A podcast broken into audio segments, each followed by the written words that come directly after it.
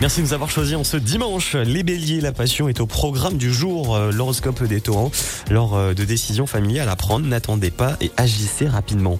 Les gémeaux, en ce dimanche euh, 7 janvier, en amour, un coup de foudre est fort possible. Les cancers, votre ciel amoureux s'obscurcit.